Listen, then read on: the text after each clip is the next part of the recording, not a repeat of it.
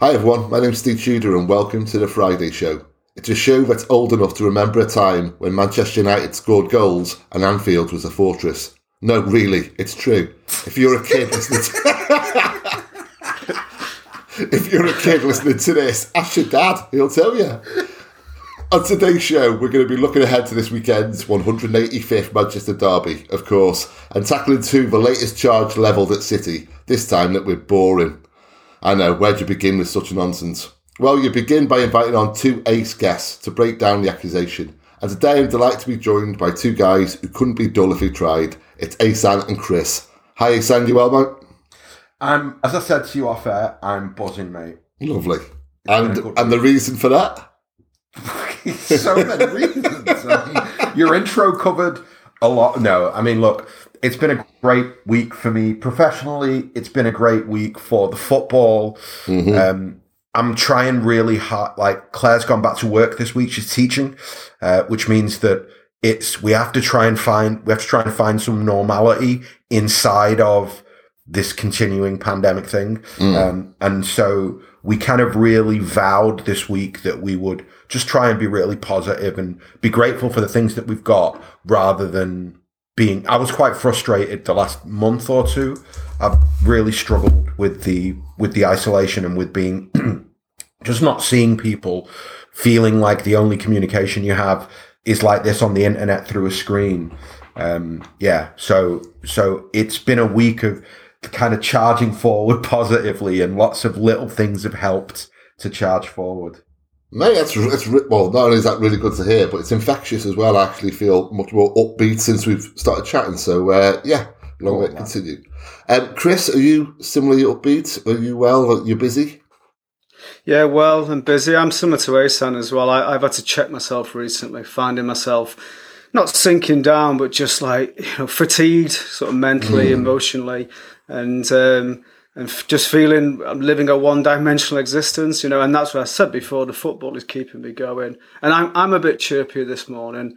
Uh, like and I've been for a run, but also I tuned into the Liverpool game last night with a sort of passive level of interest and it actually cheered me up no end. Really, it's uh, it's a kind of it's a really peculiar thing that I'm watching unfold at Anfield uh, at the minute. So no, I'm all good, and yeah, and and I agree. It's like having these conversations online, talking about something that we have in common, is always enough to cheer me up. Absolutely. Yeah, well, Liverpool yeah. are doing, you know, everyone a, service right now, so fair do some for that. Is it uh, bad that we enjoy it? I mean, like, you know, I, I told you, didn't I, off air that I, I, was talking to, to two United fans last night um, during that Liverpool game, and even they were like, "You're enjoying this way too much." And my thing was like, "Yeah, but they, you know, uh, maybe maybe my memory is longer than other people's, or maybe." You know, we forget these things quite quickly, but for me, it's not that long ago that they were like basically calling themselves the Insufferables and saying yeah. that you've not seen anything yet. Like you wait until, you know, like this is the first of many titles. You know what I mean? Like it just, there was like this sense of like, you're never going to stop us now. Something has been built that will never be deconstructed. And I don't know, for it to fall apart so quickly and not just it, but because it's not just like they've gone from first to second. It's like a total implosion. Yeah. You couldn't have written it. Like if I'd have written a script for how badly wrong Liverpool seasons could be, even I couldn't have got there. Do you know what I mean? Like it's it's it's ticked every box, and then it does make you wonder: Did they do a deal with the devil last season? you know, I mean, you know, I seen Salah get sub last night and walk off the, the pitch shaking his head, and I see his agent like on Twitter like 30 seconds later with the full stop, and I'm just going, this is insane. Like, this is, I, can either of you remember a league title to an implosion at that level? No, and what baffles Leicester. me, yeah, I mean, because Leicester's so bizarre in itself anyway. It was whatever Blackburn, followed.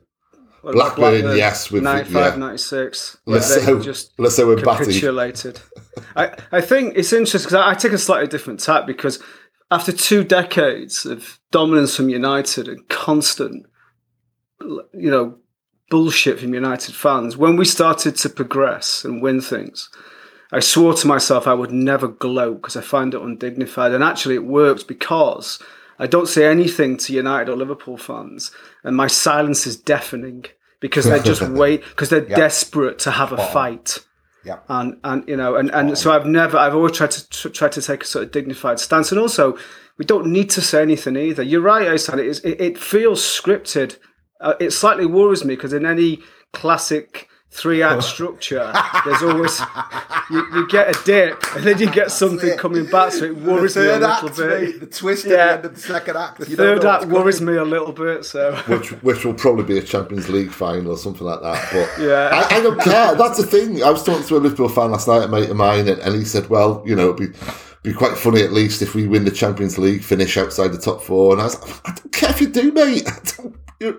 I'm past all that now. I'm, I'm just kind of enjoying this. It's just a, a farce, a comedy that I'm sitting down and, and just enjoying. So it- it's not.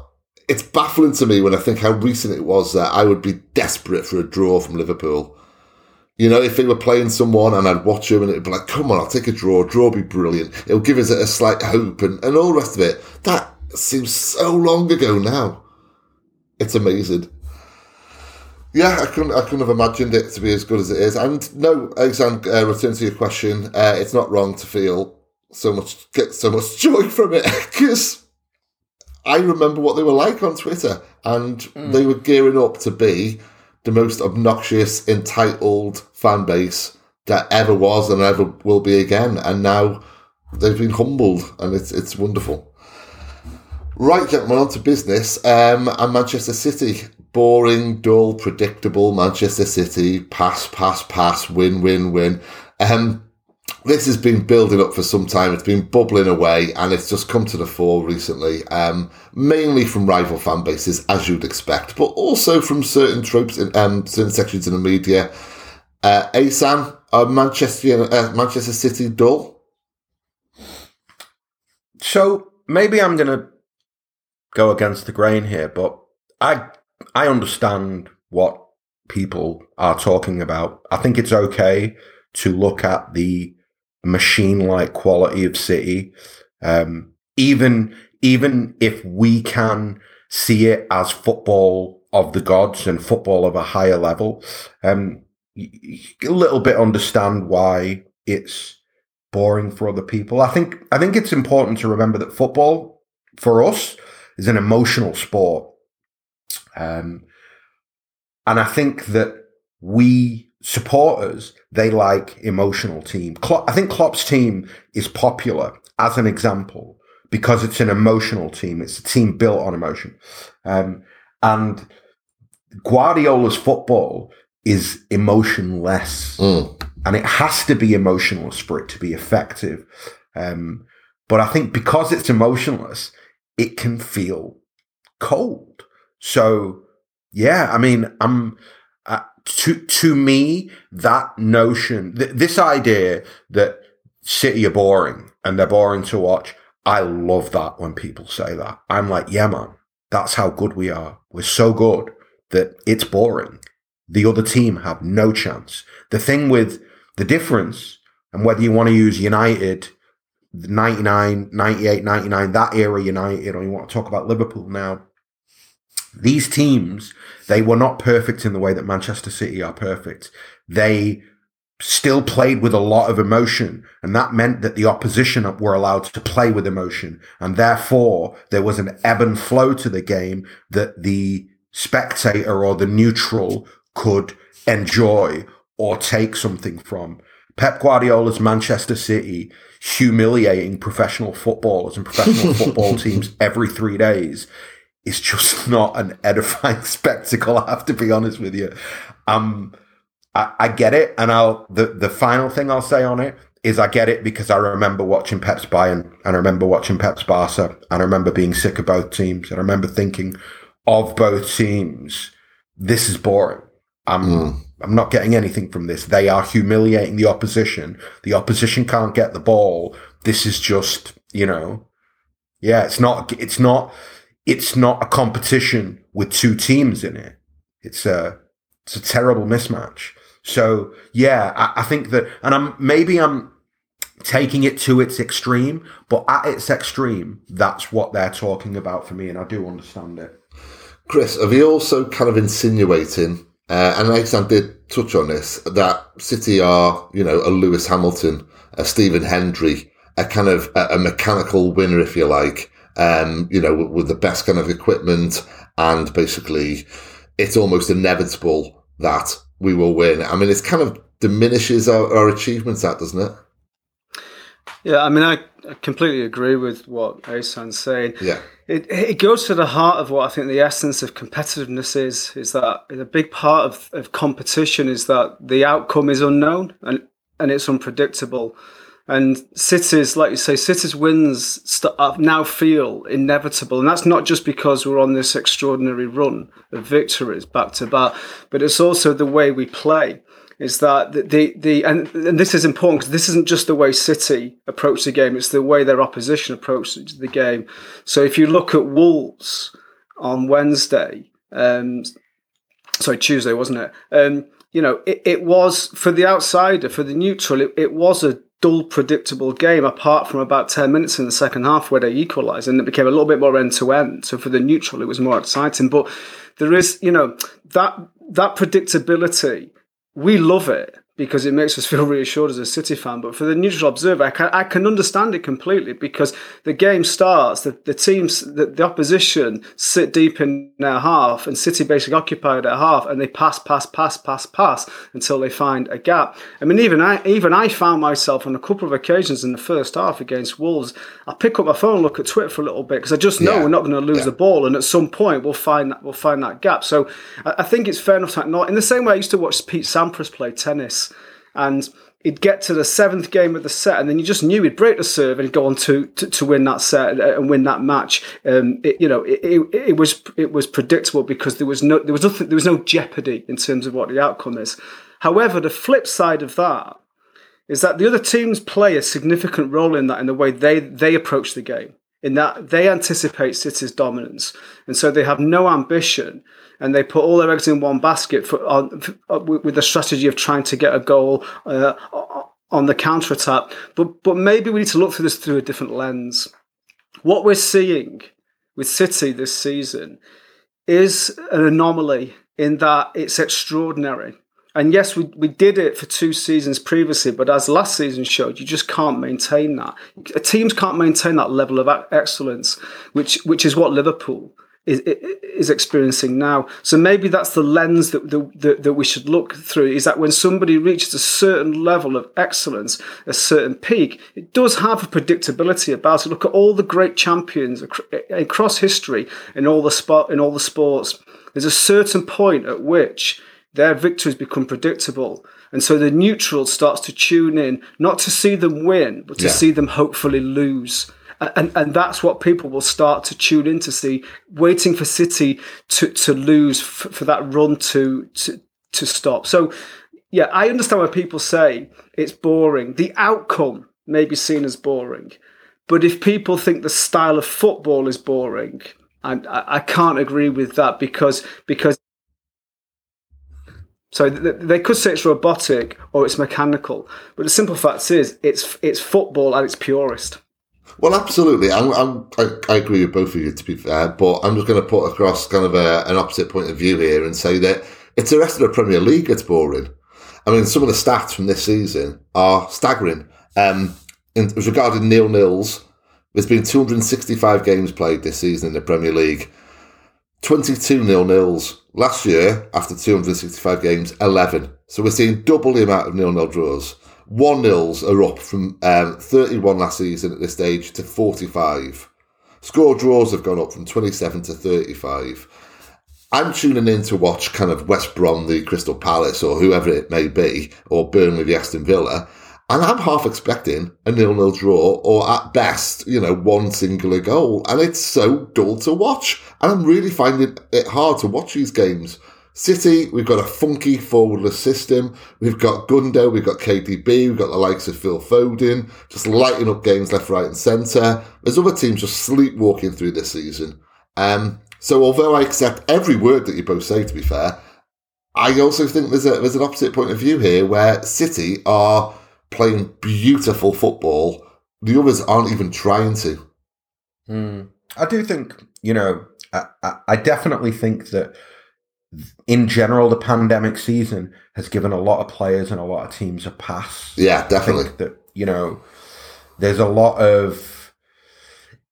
I think Stefan said it on Twitter yesterday that you know when City were playing badly in October, November, it was because they'd had no preseason and they looked leggy, and you know it's because of the pandemic. And now Liverpool and United look shit, and and everybody are kind of rolling out the same excuses, and and and it does begin to make you wonder whether how much of this is in the legs and how much of this is actually just in the head.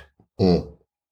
Yeah, well, there were no fans there, but there's a get out clause, isn't it? To mm. kind of mm-hmm. you you no longer have that obligation at close hand to entertain, um, for one thing, and and there's certain players basically taking the easy route. Um, well, I, whereas I think, we're not.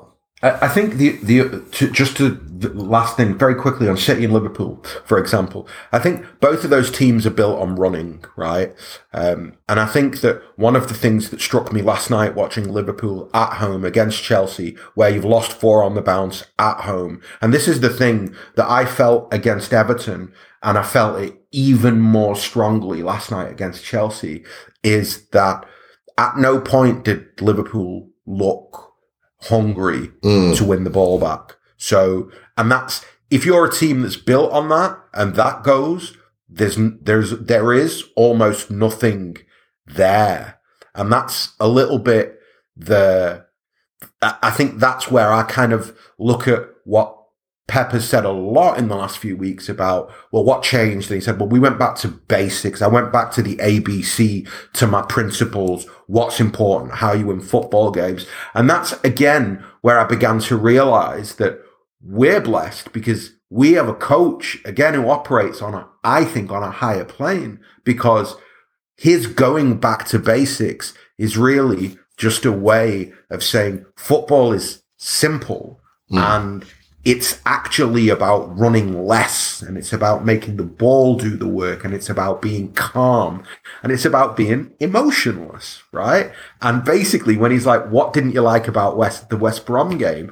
Everybody's running everywhere. And he's basically saying there's too much emotion on that pitch. They need to stop. They need to go back to their basics. And that's about coaching and, and it's about having a coach with a, a, a, a belief system that he can uh, instill in the players, and it's about the players being receptive to that. And the contrast for me here is when I watch Liverpool, I see a collection of players where it feels like whatever they're being told, they're not open to it anymore. And on yeah. the other side, City have almost traversed that kind of trough and now find themselves in a position where buy-in looks like it's never been higher. Um, who'd be a football manager, right? It's just really not easy. But but you know, it's an interesting point now, because uh, uh, what I'm seeing, not not just with well, actually not with Liverpool, but a lot of the teams across the Premier League, is this complacency, mm. which I think they feel they can justify because of the exceptional circumstances of the season. But as I've said before, it's no longer a weird season. We've got used to it. Every, everybody has adapted, and possibly City are unique this season in that they've got a very clear motivation, which was to get that title back and find a way to refresh the team, which is what Pep has addressed and what he's done. As we've said, Liverpool are a deeply emotional side and they reached their holy grail last season after 30 years of perseverance and frustration and self-righteousness. And and and that, and once they've achieved that, what what is there left to do? Now, obviously, if you're City, you say, "Well, we do it again." I, I don't think Liverpool were emotionally, let alone physically, they were not emotionally capable of retaining the title this season. I think even if they'd not suffered injuries, because he still had injuries leading up to Christmas and at the top of the table at Christmas. It's an emotional impact they've had to deal with. And if Klopp can't rethink his dialogue to those players in the dressing room, which history would suggest that's what he's incapable of doing, uh, as what happened at Dortmund, then that's where the key problem is. Is their motivation? What, what are they aiming for? And I feel that it's the same. I agree, Steve, that I feel that a lot of teams are playing a complacent season, almost as if there's going to be an asterisk next to this season because of COVID. Well, I what Chris said there about kind of motivation and, you know, that they'd achieved their holy grail, Liverpool. Could it be said that although every team is suffering with having no fans in the ground, of course, um, you know, a packed out Anfield, you know, once a fortnight, they wouldn't have let the team dip to this level, would they? They they have suffered from having no fans.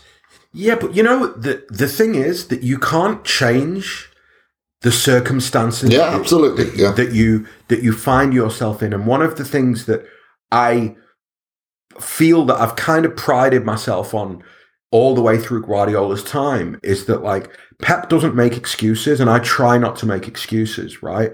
If if we fail to win the title, it's because Liverpool were better than us. Of course, we can say Laporte was out for the whole season, or this happened, or that happened. But in the end, you have to deal. Every season will throw up its challenges and its circumstances, and you have to deal with them. And I'm I, personally, I bristle so badly when I hear people, when people talk about the lack of fans in the stadium, I immediately go, these guys get paid millions of pounds to play football, right? I don't, me personally, my, the quality of my work cannot dip by 30 or 40% because we're in the middle of a pandemic. And the idea that we're going to give a pass to lads on 250 grand a week, right? Because, yeah, but you know, they've not got the Kop behind them. It's like, come on. I mean, this is what I, I mean about this is the difference between em- emotional and unemotional. You, if you want to be, if you want to win every single season, every single year, you have to be unemotional. You can't, you can't that operating on emotion, operating on the crowd is only going to get you so far. Well, that's the thing. I think it's perfectly legitimate to damn Liverpool for that and to kind of mock them for that, even. Um, however, it's also true, I believe. I mean, those two things can be equally true. But, you know, um, while it reflects badly on them that they're an emotional team that needs the fans there, it is also true that they're an emotional team that needs fans there. So, therefore, they have suffered. I mean, the example I would give, I can't believe I'm defending Liverpool here, by the way, but the, the, example I would give is when I'm writing, I need quiet. I'm just not one of those people who can have music playing, whatever. I need quiet. And we have had some work done on the house next door um, in recent weeks. And you're right, Asan. I need to kind of produce good work. Otherwise, you know, they'll just get someone else. I, I can't mm. afford to. But it was significantly harder to write even with like you know noise cancelling headphones in because I could just hear drilling all the time. So it's like the opposite with Liverpool. They need that noise. They need that kind of. Um. So yeah, I'm but Steve, but Steve, can I just say? But you still wrote because you had a deadline to hit. Yeah. Yeah. And, and if you had and if you had someone blasting a drilling sound in your ear, if you've got a deadline to hit because you've got mortgage to pay, you, will still write. Yeah, you'll, true. you'll come yeah. over that. I, I think I think the the crowd at any in any club the crowd plays a role. It plays a, a component part of the bigger picture. But let there be no doubt that this this legendary status that the that the Anfield home crowd is a self-perpetuated myth that the Scousers have, have, have implanted and the media have bought into it and enhanced it. If Liverpool fans say to me, We've had an in, we've had severe injuries. I'd say fair enough. You've had a lot of bad luck, but you've either got world class players in your squad or you haven't, and, and, and, and you can either come over that adversity or, or you can't.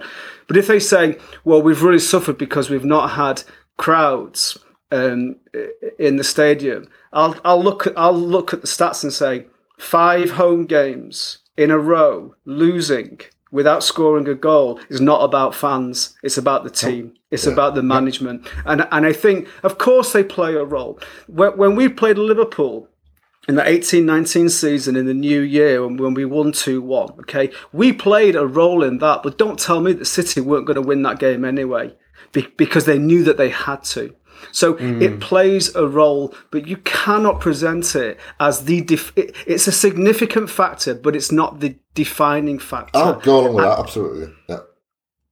Oh, sorry, Chris. I was just going to say that, that, No, was sums it finished, up, yeah. that, that sums it up perfectly. For, that is, it is a significant factor. I believe City fans are kind of downplaying how significant it is, but absolutely it's not a defining factor. Uh, I think they're a busted flush, Liverpool, frankly. Um, and I do believe wholeheartedly that if football was normal, if you like, and if, if it was a packed out Anfield tw- once a fortnight, Liverpool wouldn't be wouldn't be top right now. They'd still be suffering all kinds of problems um, just maybe not as much as what we're seeing. Um, okay, let's move on to another team that's living off former glories. uh, Manchester United. Um, Solskjaer's men are 14 points behind City. Asan, is that a fair portrayal of a disparity between the two clubs, or could it be argued, in the greater scheme of things, that they are far more than 14 points behind Man City right now? Nah, I mean, I think, you know, 14, 15 points of fair reflection. Even if we win on Sunday and it's becomes 17, I think that's about the distance between between the two teams right now. Um, and actually, again, like not, I imagine some people would disagree, but I think it's probably more to do with Solskjaer than it is to do with the squad there. Kind of look at him and go, wonder whether he's reached his ceiling o- of what he can do with that group of players. It's going to sound terrible. It, rem- it almost reminds me a little bit of Tim Sherwood in that you feel like, you know, he, he's a guy who has got some like legitimacy from his time as a player, um, and has got a little bit of buy-in from the players. But ultimately, you see also the uh, lack of solutions. I think what what what really staggered me was when the I saw a, a graphic of all the results since they went top of the table. That's the definition of a bottle job. Yeah, There's yeah, a lot of, yeah. There's a lot of results inside of that that you just kind of go, your players are way better than that. And if you if if you have one of those results, it's anomalous, and you have two of them, it's anomalous. But when it gets to three, four, five results that you like the Palace one, where you just go, that's just not good enough. Um, for me, then a little bit you begin you begin to look at look at the manager and go, yeah, maybe you've reached a point where this lot the the the problems that you're now encountering cannot just be solved with we've got better players than you. You have to also find solutions. And I think, you know, I've I've I've seen it so many times with United this season. I don't think that they have uh I don't think they're coached enough to know how to break down low blocks because low blocks in this day and age are far more sophisticated than than we think they are. Um, and it's yeah, it's, it's a difficult one. But no, just to go back to the beginning of the question, um, I think that's a fair reflection. 14, 17 points. Okay. Well, ahead of the previous derby, I wrote an article for a betting site saying, claiming that there's every chance that United could top City this season. In hindsight, Chris, how stupid am I?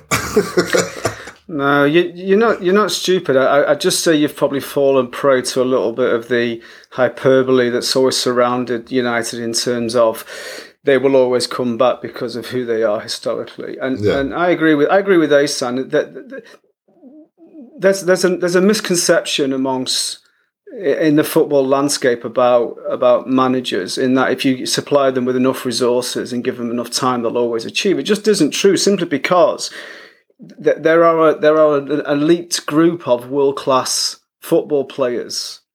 In the same way there's an elite group of world class managers. Some people some people will, will graduate to their own level of incompetence and, and that's exactly what Solskjaer has done now he's he, he, he has reached that ceiling and I think I think I think that the, the the 14 points in some ways you could say is generous to United because I think it's a wider disparity between City, but I also think I also think it's a wide disparity between City and the rest of the league at the, uh, um, at the moment. But but but for United, it's the problem is so widespread, and and uh, it's for me it's all about legacy because from 2013 onwards.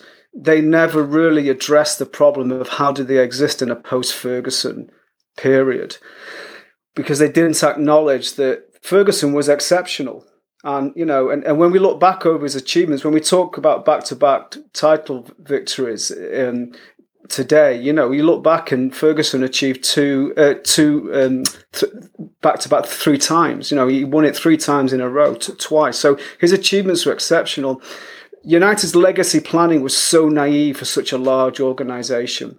Um, and once Moyes failed, which was badly handled in the first place, and but once Moyes failed, they were just confused about do they want to do they want to achieve short term glory or do they want to have um, a longer plan? And that's why you saw Van Gaal come through and you saw M- Mourinho come through.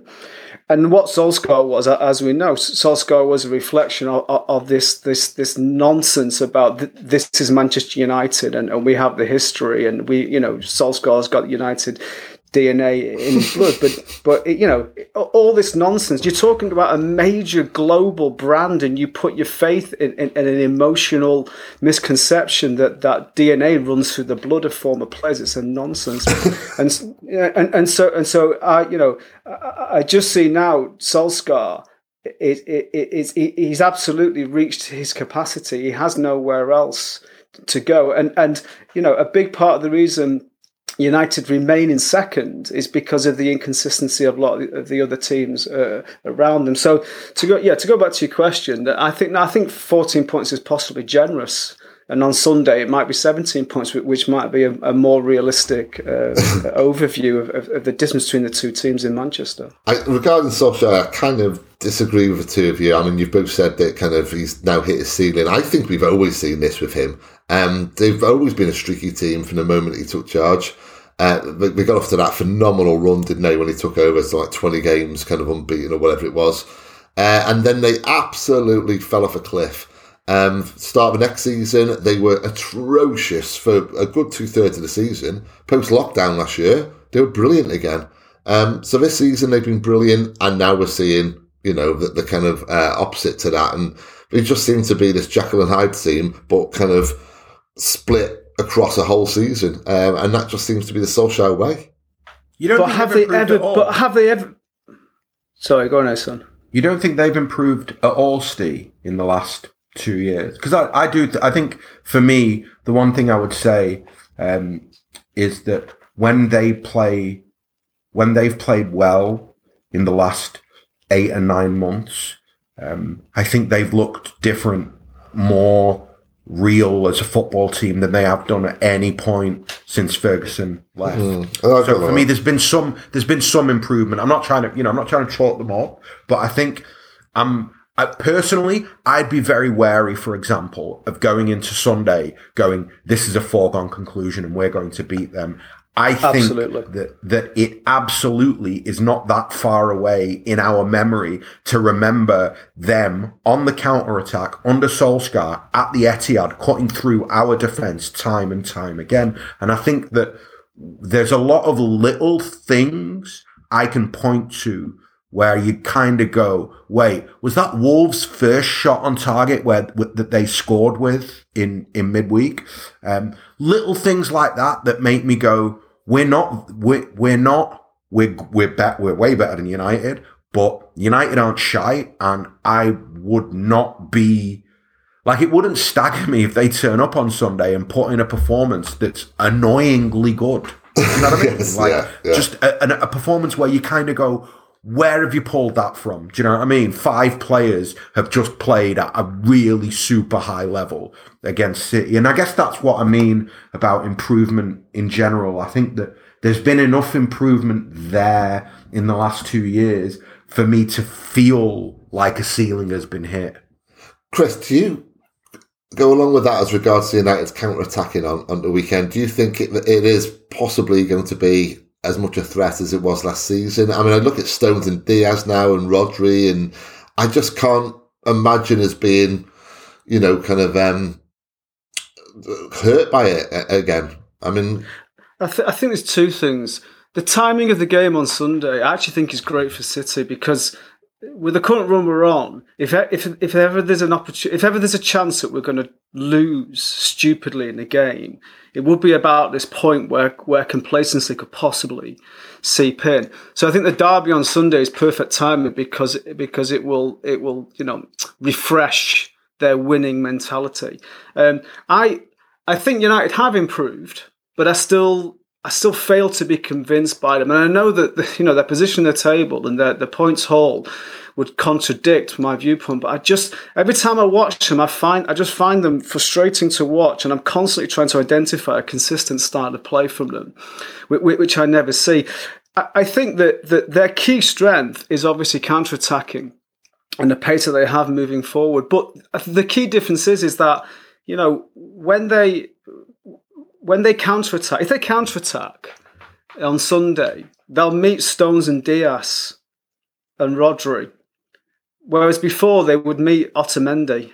And so it's you know so, so the, the, we have a different answer to that. I still think they'll attempt to counter attack. I can't see United coming into this game with a low block. I, I, think I don't think they'll be able to resist going toe to toe with us, which I hope they do because it'll make for a far more interesting game. But I, you know, I, I was anxious about Wolves' counter attack, but it only really emerged on a couple of occasions, and that's just when, when you know, when, when Cancelo had left that left back position to be more to be more progressive in the midfield. So, no, United will try to counter attack because that's their key weapon that they have. But the but the difference is is that we now have a different proposition to face them with if they do try and do that. So I, am a lot less concerned um, because also I do feel they are quite one dimensional as well. So if that stops working for them, they won't have any other uh, um, options to, to call upon. Well, here's a stat for you regarding Stones and Dias. If they don't concede after six minutes on Sunday, then the partnership will have only conceded three goals in 24 hours of football, which is ludicrous. I mean, I, I, I, I, wrote that this week for a betting site and I genuinely had to treble check that. I thought, it can't be right, that. And then, as I put in the article, if you just think back to what you were doing at this time yesterday, and think that that whole period since, including kind of, you know, six, seven hours of sleep and all the rest of it, you've got Salah, you've got Kane, you've got kind of Fernandes, you've got everyone all trying to kind of run off you and run into the channels. Three goals they've conceded, those two, in 24 hours. You, you have to put some context to that as well, because obviously for a lot of that 24 hours, the, the ball hasn't been in our half. well, that's so, true, so, yes, so, yeah. You know, since they've been, they've been watching the game. But where where you would then use that stat is the fact is the difference is is that on the rare occasions when a team counterattacks and get, and gets into uh, the final third, Dias and Stones have cleaned have cleaned it up. Yeah, and so and so it's the same it's the same that we have with Edison. Ederson can spend eight to nine minutes of a game just watching a ball at a distance. But when he's called upon, he'll make the save because it's about levels of concentration. And that is one of the key things the difference between Dias and Otamendi, we could be here all day talking about it, but one of the key elements is the level of concentration and the way Dias applies himself when there's a player coming forward towards him. So yeah, it is a remarkable start either way that that you you look at it, and and and it's why I think that for me, there's no other option than starting Dias and Stones. I don't I don't you know Laporte is is is, is you know is improving um, this season but for me, they've got to be at the centre of, of the defence on Sunday. Excellent. Do you go along with that and, and kind of moving in kind of through through the midfield and up top? Kind of what kind of setup do you think? Like for example, up front, do you think it's going to be a false nine? Um. So I think it'll be quite similar to Liverpool. I think that to a greater or a lesser extent, Guardiola will want to go with what has been successful for him. So yeah, I mean, when we talk about the false nine, I don't think I don't think Aguero will start, for example. Mm.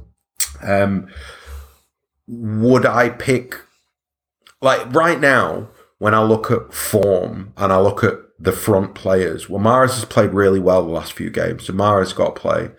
Um, I think Sterling's form is improving, so he's got to play. And then it's, it's a coin toss between Foden and Jesus. That would be my way of solving. In, sorry to interrupt, mate, but in, in the middle, Foden and Jesus. Yeah, centrally Yeah, as the yeah. as the as the false nine. It'd be for me. It'd be one of those two. And midfield, kind of where does Gundogan, kind of De Bruyne, uh, Rodri, is it going to be those three in the midfield, do you think?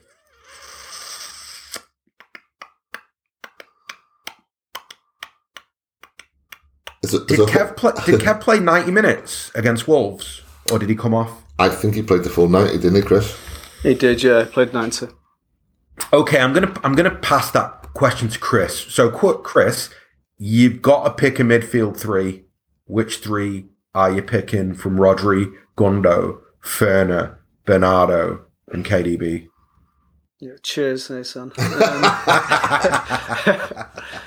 I uh, it's really hard. It's the thing that I have is I, I love having a deep squad, but it, it's heartbreaking when players have to miss big games. So, okay, in terms of attitude, Ferner and Bernardo love a derby Yeah, absolutely. and Yeah. and and you know and and particularly Ferner, you know. But in, ter- in terms of current form, I'd go Rodri and I- I'd go KDB and Gundo. Because immediately Gundogan came on against Wolves, he, he just brought something that wasn't there in the previous like seventy odd minutes. Um, but but yeah, it, it would mean Bernardo being being sacrificed. But yeah, I, I'd start with Rodri, and Fernie could always come on as a sub. But yeah, I'd go KDB and, and Gundo. Yeah. Bernardo, I mean, God love him. If there's not enough reasons to love that man anyway, he does love a derby, as you say. So, yeah, I never factored that in, actually. I was kind of quite sure that I want, you know, the midfield three I wanted, and now I'm not so sure, but this is on Pep, isn't it? So, thankfully, I don't have to make that decision. um, how do you see the game playing out, Chris? Well, as I said before, I, I, just think I think it's a big game for Rodri to conf- control that that midfield, which I have total confidence he'll be able to do.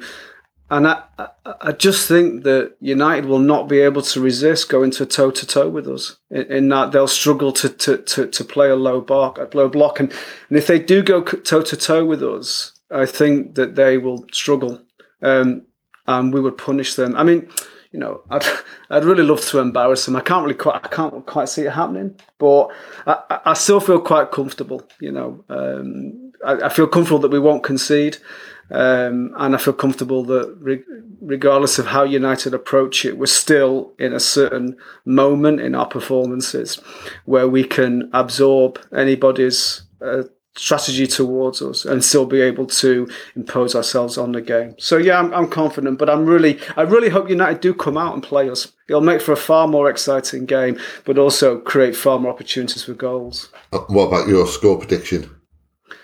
Um, well, I'm, I'm going to say 2 0. Okay, Asan, uh, how can how do you see the game playing out, and, and what's your score prediction? Um, I'm really looking forward to it because I am a man who sadistically likes a derby. Same here. Um, yeah, And I particularly like a derby when I feel that we're in good form, and I feel that we're in pretty good form right now. Um, how does the game play out? I mean, you know, it's not really going to be. It, it, I'd be surprised if it's any different to most of our games in the last six, eight weeks. I expect City to dominate the ball. I disagree with Chris. I expect United to play very deep and very negative.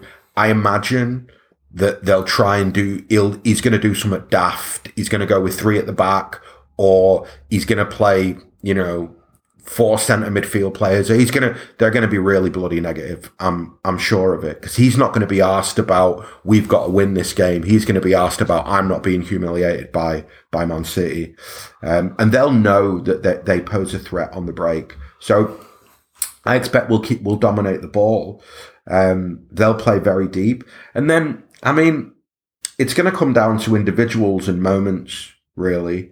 Uh, but what I've seen of this City team in the last couple of months, the thing that makes me confident that we'll win is that this City team seem to almost be offended at the thought of not winning Yes. games. Yeah. like that. There's something very like there's a mentality thing here which I've almost never seen before, and c- because the the weird thing is that it seems connected to conceding goals rather than scoring goals. I think that City were always a team that were built on scoring goals and, and built on, you know, you can score two because we'll score eight, that kind of vibe. Whereas we're a different City team right now. We're a team where when the when the opposition get a chance or when they score a goal, it's like that's the thing that makes everybody go, "Well, that's not happening again." Yeah. Um. So yeah, I mean, I, I expect shouldn't say it, but I expect City will win. Okay, score prediction. Um. I think clean sheets, so I think two 0 Okay, um, I think you're absolutely right about the mentality about and, and you know responding so strongly when we can see we saw it against Wolves. It was just basically a matter of how very dare you.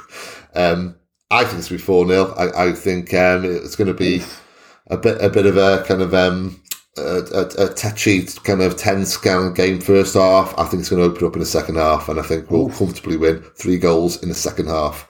Um, just staying with United briefly, uh, we'll just kind of quickly touch on this, but it's just kind of something that occurred to me this week United are getting panned right now, and you know I'm all for that. Of course I am.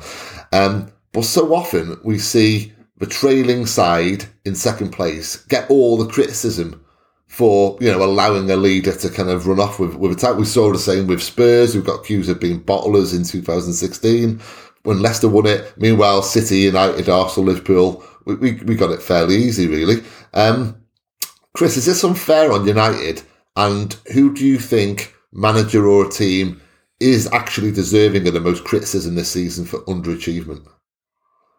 I think in some ways United are a little bit unlucky in that on both occasions where they've held that second place spot and actually, you know, won quite a lot of points this season, and in the 17 18 season when they had Mourinho, you know, that was when City were just exception, exceptional as they are being this season. And yeah. so, in, in some respects, it's kind of unlucky. I, mean, I know Mourinho said in that season that it's his greatest ever achievement to come second to the City side in the league, and I can kind of understand where he's, he's coming from with that. So, uh, I think I think contextually, it's been a little bit. They've been a little bit uh, unlucky, unlucky. But the, the, criticism for the second place team or the third place team is usually defined what, what the media narrative is. So, so let me give you two examples. In in, in the 12-13 season, um, when that was Ferguson's last one, before he retired, we were absolutely lambasted for not defending the title with yeah. Mancini. I remember remember Sam Wallace at the Times wrote he said that it was the worst defence ever. Of course, obviously he'd forgotten about the Blackburn defence, but that's what fitted the narrative. They wanted to paint City as being incapable of doing it for um, a, a second season. Uh, and and I think I mean you know the picture is wider. I think Liverpool are getting an incredibly easy ride at the minute from the media in terms of their, their, their utter failure to defend the title. So I think sometimes from the criticism aimed at United is a little bit unfair in terms of their inability to, to, to, to get closer to, to City. But in terms of in terms of other uh, teams or managers, I think Spurs deserve a hell of a lot of criticism yeah. because they have regressed. Um, and, and, and because Mourinho still remains this darling of the media, it, it, it, uh, on the whole, they refuse to, to criticize him wholesale for the way he has completely regressed that, that, that team, the style of play, and the atmosphere within that club. I think Wolves have regressed a lot as well. Um, Southampton to a lesser extent, and I think, and you know, so I think Wolves deserve some criticism as well of, of, of why that has happened. Like all, all, their key strengths and their key idiosyncrasies, because they are. Re- Tuesday reminded me that Wolves are a team that are packed with talented and technical. Oh, players. absolutely. Yeah. You know, and, and, and I think it's easy to yeah, it's easy to to to to to forget that, and and the manager's been unable to to to, to have the continuity mm. from, from, from the previous season. Uh, but of them all, I'd say it's Spurs, but then it's a it's a Mourinho thing. You know, it's hmm. always the same with him. No matter where he goes, he becomes immune to criticism because people remain convinced that, that it is a plan or, or it isn't his fault. It, it's a it's a player resource issue. So of them all, I think Spurs deserve the most criticism. But of course, Liverpool do at the top of the pile, regardless of this context of, of COVID, regardless of their injuries their title defence is the worst I've ever seen in the Premier League era. Sam, do you go along with that? Do you think Liverpool are getting a bit of an easy ride in the media? Uh, do you think there's other teams who deserve more criticism than what they're getting? I think Liverpool deserve uh, all the criticism that they're about to get. I don't think that.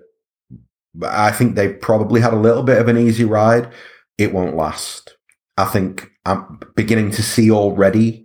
Um, I'm beginning to read a real shift in tone from the fanzine writers that are employed by the mainstream media at Liverpool. I think that there's now a a serious.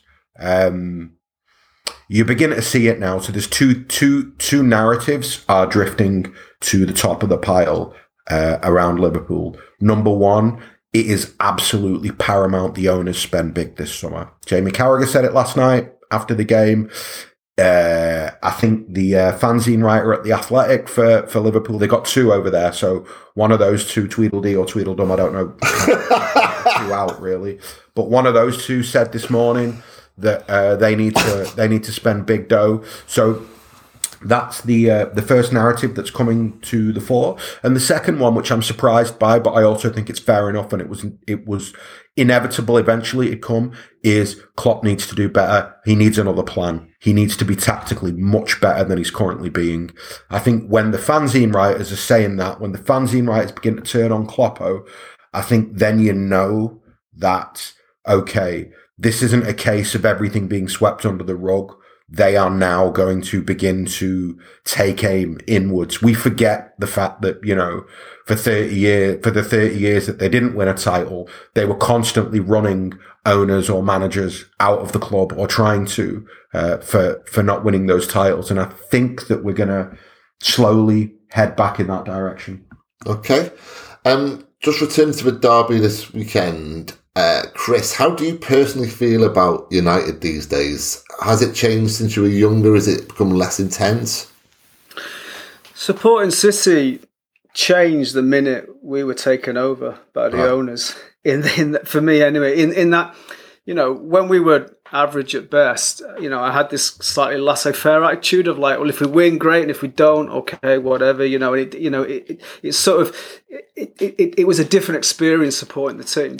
As soon as we became good and started to win things, it, it shifts from that attitude to, to, almost like a forensic analysis of every single game. And I, I find it, I don't know about you, but I find it far more stressful being a City fan now than I did um, when we weren't when we weren't winning things because what's at stake in each game feels it seems so much more intense, yeah. um, and that shi- and that shift has extended to how I view other teams, particularly uh, United. So the way I feel about them is different now. After we beat them six one, that fear factor started to dissipate and, and that was reinforced when we did the double over them in the 2014 season. And I guess the key thing is is they've just become less relevant to me in in terms of the, the, the, wider context of challenging for for the title. And now I focus more on the points that I get from them rather than the bragging rights. And United all they've got now is the bragging rights. So yeah. I don't I don't I, I, I don't like hate them as much as I used to because because my, my my kind of contempt towards them has shifted over to Liverpool really. For a while it was Chelsea and and, and, now it's and now it's a lot more to, to, to Liverpool. I still want to beat them categorically. I still want I still want to see them fail. I still want to make sure that pe- when people think about Manchester, they only think about one team and they play in a blue shirt. But my that sort of sociopathic intense, intense hatred of them just just isn't the same. And I think it's because, like I say, it's about relevance. You know, I want to beat them, but but it doesn't. They don't feel as relevant in our progress. I, am completely the same. I'm on the exactly the same page. Yeah. Um, I read a, I reread an article I wrote about I don't know 2013 around that time about United, and oh my god, my vitriol, my kind of hatred of him just shone through in every line. And I would never write an article about, about United like that now. It's just, I don't feel the same way about them at all. Um, A-Stand, does the same go for you? Yeah, I mean, they're not relevant to me, to be honest. Yeah. That's, that's, they've not been relevant for a long time. So, um, beyond the kind of Derby Day bragging rights, not really. it's been a while since United have registered on my radar. I mean, you know, and I mean that I'm not even trying to be flippant about it. I, I can't remember the last time that I in that I took a United fan seriously because my point of view is come talk to me when you're relevant to us, right? And I can't remember, you know, that, that, they go on about Jose's season where he finished second. He finished like 30 points behind City. Do you know what I mean? It's not, um, it's not that big a deal. Um, yeah, they're just not relevant to me. That's a lovely way to end on United, at least. And just to finish up, one final question, kind of not related to United, but just something that occurred to me this week. Um, Chris, uh, if you go first, you could pick two players from the Premier League this season to join City on, on free transfers. There's no force, there's no controversy, so it doesn't matter if it's a United player switching across the City or Liverpool. As soon as he move, as City players as of this weekend, who would you go for? I actually found this question really difficult to to, to, answer. Um, but so I, I, I, took an approach which is about fi- find the problem and then find the solution. I did say, so, yeah, yeah. So, so I think we I think we can be more clinical in front of goal with the chances that we take. So I'd get Son from Tottenham. Yeah. Um, and I think we need a reliable penalty taker, so I'd get Fernandes. Right, okay, fair enough. Well, I did say at the start, no controversy, so yeah. yeah. Um, Asan, which is, which is the two you'd go for? From any Premier League team? Yeah. I'm taking Lucas Digne from Everton. Yeah. And I'm taking